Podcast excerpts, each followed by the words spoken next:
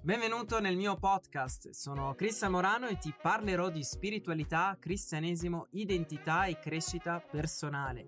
Se non sei ancora iscritto ti invito a iscriverti sul mio canale YouTube e a scaricare gratuitamente il mio ebook Scopri la tua identità in Cristo Gesù, nel quale ti rivelerò due chiavi fondamentali per vivere nella tua autentica identità di figlio di Dio.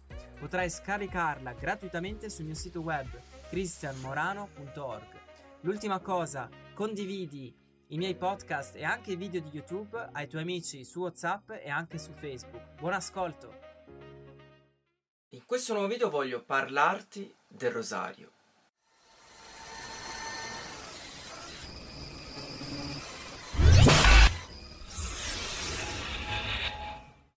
Quindi la mia domanda è, dire rosario è biblico? Prima di tutto dobbiamo sapere che l'Ave Maria che conosciamo oggi è stata inventata circa nell'anno 1350.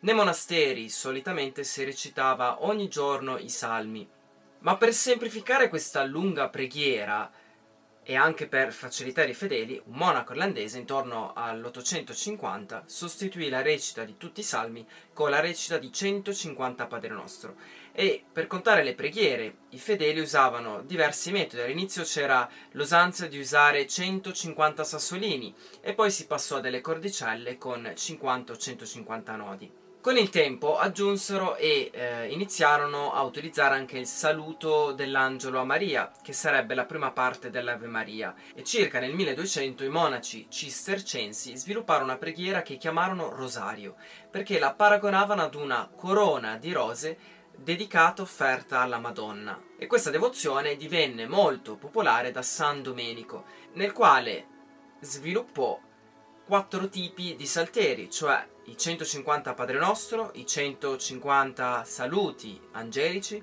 le 150 lodi a Gesù e le 150 lodi a Maria. E poi nel 1350 si formò l'Ave Maria che conosciamo al giorno d'oggi e si svilupparono poi anche tutti i misteri del Rosario e fino al giorno d'oggi conosciamo più di 250 documenti pontifici sul Rosario. Ma ora vediamo cosa dice la Bibbia riguardo al Rosario, all'Ave Maria e alla preghiera. Quindi, cosa ha detto Gesù riguardo al Rosario e riguardo alla preghiera? Prima di tutto Gesù non ha mai insegnato nulla riguardo al Rosario o alla Madonna, ma in realtà ha insegnato ai suoi discepoli come pregare e come relazionarsi con il Padre. Quindi ho pensato di fare sette punti che per me sono chiave per comprendere sia la preghiera biblica, ma anche per comprendere il rosario alla luce della parola di Dio. Prima di tutto, la Bibbia e Gesù insegnano che i credenti dovrebbero avere una relazione con Dio attraverso Gesù e questo avviene grazie alla potenza dello Spirito Santo che viene a vivere in ogni credente nato di nuovo. La Bibbia parla di rinnovamento della mente, parla di dimorare nella parola di Dio, obbedendo al mandato che Gesù ha rilasciato attraverso la sua parola. Difatti Gesù è stato molto chiaro e ha detto se uno mi ama osserverà la mia parola e il Padre mio l'amerà e noi verremo a lui e faremo dimora presso di lui. Chi non mi ama non osserverà le mie parole. Quindi un modello di vita e di preghiera che Gesù ha rilasciato è osservare la parola di Dio dimorando in Dio e fare le opere che Gesù stesso ha fatto. Gesù nella parola ha detto non usate inutili ripetizioni come fanno i pagani perché essi pensano di essere esauditi per il gran numero delle loro parole. Quindi un credente non deve usare ripetizioni e né tantomeno mantra. Il rosario non è nient'altro un mantra che distorce completamente il messaggio del Vangelo, rubando l'intimità di un credente, di un cristiano, con lo Spirito Santo e portando menzogna, perché si prega una creatura, in questo caso la Madonna, invece che il creatore. E Paolo, nella lettera ai Galati, chiaramente ha scritto: Ma anche se noi o un angelo dal cielo vi predicasse un Evangelo diverso da quello che vi abbiamo annunziato, sia maledetto. Quindi, se ci rifletti bene, il rosario è stato inventato dall'uomo o rivelato per mezzo di rivelazioni private e non è conforme alla parola di Dio. Gesù è l'unica via per accedere alla presenza di Dio e anche per ricevere la salvezza eterna. E in verità non bisognerebbe pregare nessun'altra creatura perché si commette idolatria e si pecca di incredulità perché eh, non si crede nell'opera compiuta di Gesù sulla croce e neanche nella parola di Dio o comunque in quello che Gesù ha detto. E in verità Maria e anche i santi cattolici, i santi morti cattolici, non hanno versato il sangue sulla croce, non sono Dio e non sono il figlio di Dio. Paolo nelle sue lettere ha scritto chiaramente che attraverso il sangue di Gesù noi siamo stati riconciliati e uniti completamente a Dio, perché oltre ad avere accesso alla presenza di Dio, Dio è venuto a vivere in noi attraverso la potenza dello Spirito Santo.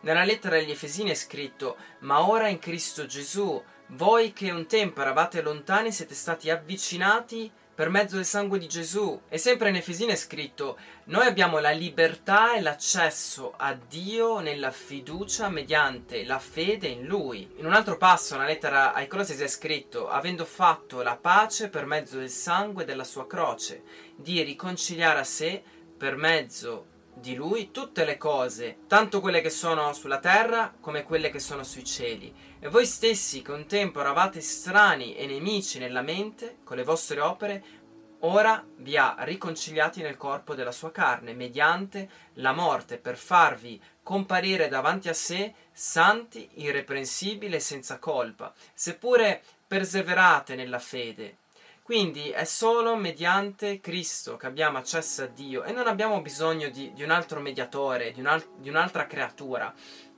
Non abbiamo bisogno di di un rifugio se non Cristo stesso, essendo che la maggior parte delle persone crede che la Madonna sia un rifugio dei peccatori. Analizzando l'Ave Maria possiamo vedere che dice prega per noi peccatori, ma se rifletti anche nelle scritture che ho letto prima, un cristiano nato di nuovo non è più un peccatore, ma è un santo, perché è stato lavato nel sangue di Gesù ed è stato riconciliato con Dio ed è stato riposizionato nella sua autorità e riposizionato anche nei luoghi celesti e Paolo nelle lettere difatti chiama i fedeli santi e ambasciatori di Cristo, perché rappresentano Gesù qua sulla terra. Un cristiano diventa tempio di Dio, quindi se è tempio di Dio non può essere un peccatore. Questo lo dico per i religiosi. Certamente un cristiano può ancora peccare, ma questo avviene nella carne, nell'anima e non nel suo spirito, perché lo Spirito Santo dimora nello spirito e attraverso la nuova nascita un cristiano diventa una nuova creazione,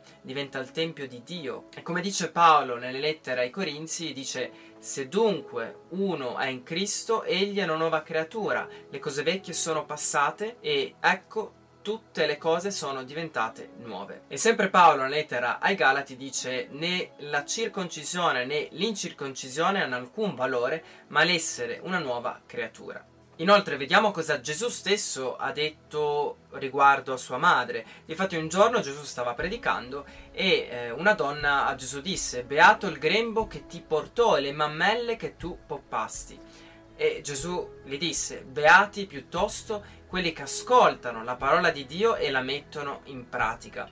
Quindi il cristianesimo in primo luogo è ascoltare la parola di Dio e obbedirla e non recitare una formula o un mantra, ma principalmente avere una relazione con Dio attraverso la parola di Dio e eh, l'ascolto, ricevendo un rema, ricevendo rivelazioni da parte di Dio. Gesù stesso, parlando della preghiera, ha detto ai suoi discepoli, ma tu, quando preghi, entra nella tua cameretta e chiusa la porta, rivolgi la preghiera al Padre tuo che è nel segreto e il Padre tuo che vede nel segreto te ne darà la ricompensa, perché la preghiera è principalmente avere intimità e incontrare il Padre attraverso Gesù. Quindi non ha senso fare una preghiera con eh, tante ripetizioni. Inoltre, molti credono che pregare il rosario sia un'arma e una protezione contro Satana, ma vediamo cosa dice la parola di Dio.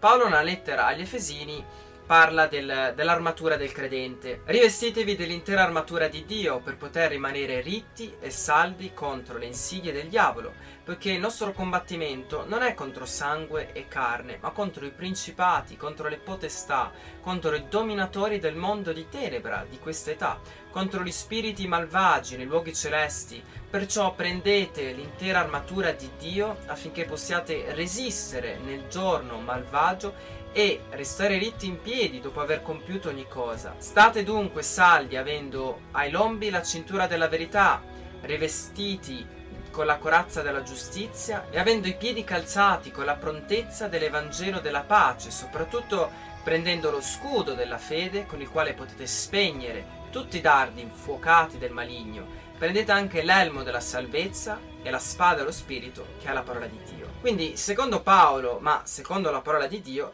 la protezione contro Satana è dimorare in Dio, cioè dimorare anche nella verità della parola di Dio e avendo la corazza di giustizia che Gesù ha rilasciato e pagato attraverso il sacrificio sulla croce, cioè essere una nuova creazione, diventando figli di Dio, diventando giusti davanti a Dio grazie al sangue dell'agnello, dove l'accusatore, cioè Satana, non ha nessun appiglio.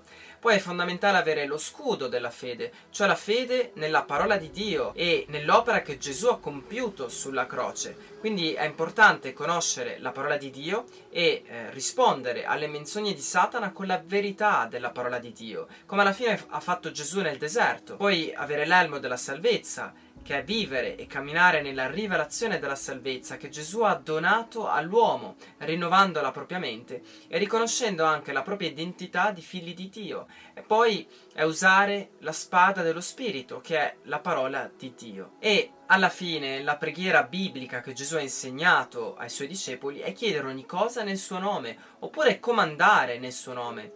Per esempio, in Matteo al capitolo 7 è scritto chiedete vi sarà dato, cercate troverete, bussate vi sarà aperto. E in Giovanni al capitolo 14 è scritto in verità, in verità vi dico, chi crede in me farà anche le opere che io faccio, anzi ne farà di più grande di queste, perché io vado al Padre e qualunque cosa chiederete nel nome mio la farò affinché il Padre sia glorificato nel Figlio. Inoltre un figlio di Dio nato di nuovo ha l'autorità di guarire e cacciare i demoni nel nome di Gesù. Gesù ha detto guarite gli infermi, mondate i lebrosi, risuscitate i morti, scacciate i demoni, gratuitamente avete ricevuto, gratuitamente date.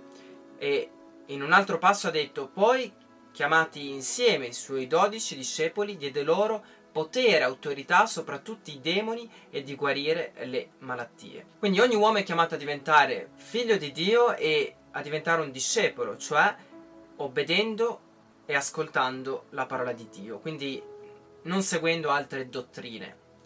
Concludo, nel Vangelo e nella Bibbia non si parla né di mantra né di rosario e neanche dell'intercessione della Madonna o di un santo morto cattolico, perché alla fine vuol dire che se tu preghi la Madonna, un santo cattolico, metti in dubbio la legalità e la potenza spirituale della morte di Gesù sulla croce, del suo sangue e anche del suo nome alla fine, perché è un nome al di sopra di ogni altro nome, come Paolo dice nella lettera ai Filippesi. Che alla fine se tu chiedi qualcosa alla Madonna, a un santo, vuol dire che non credi al Vangelo di Gesù Cristo e riflette proprio una mancanza di fede nel, nell'opera di Gesù e questo porta al peccato sia di incredulità ma anche eh, porta all'idolatria e alla fine non stai rilasciando il regno di Dio come Gesù ha insegnato ma in realtà stai dando autorità a spiriti religiosi di stregoneria di povertà sulla, sulla, tua vita e anche sulla nazione. Quindi ti invito a riflettere, a confrontarti con la parola di Dio. E poi,